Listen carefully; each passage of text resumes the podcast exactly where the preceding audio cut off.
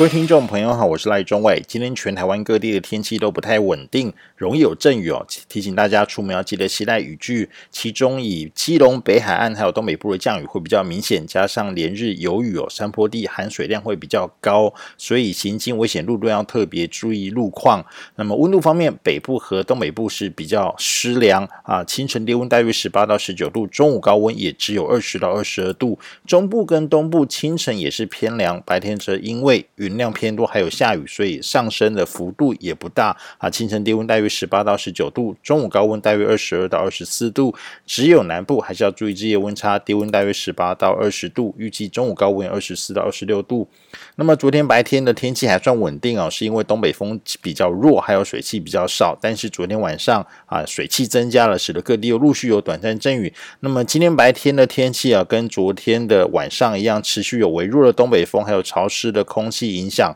所以各地降雨几率都是比较偏高。那么今天晚上还会再有一波锋面云系迅速通过北台湾，那么东北风也会再度增强。预计礼拜四跟礼拜五两天，我们台湾会受到冷空气的影响，各地的气温会比今天降一到两度。但是水汽在礼拜四下半天呢，也就也就是说明天中午过后会逐渐减少。那么西半部天气会慢慢好转，东北部跟东部则还是要注意会有迎风面造成的地形降雨。那么礼拜六天气会更加稳定，温度也会明显回升。不止水汽少啊，随着北方的冷高压中心东移出海，台湾附近东北风会明显减弱，转成比较温暖的偏东风到东南风，所以各地都会有机会见到阳光，温度也会随着温暖空气的到来而回升。西半部甚至还有背风沉降的这个增温作用哦。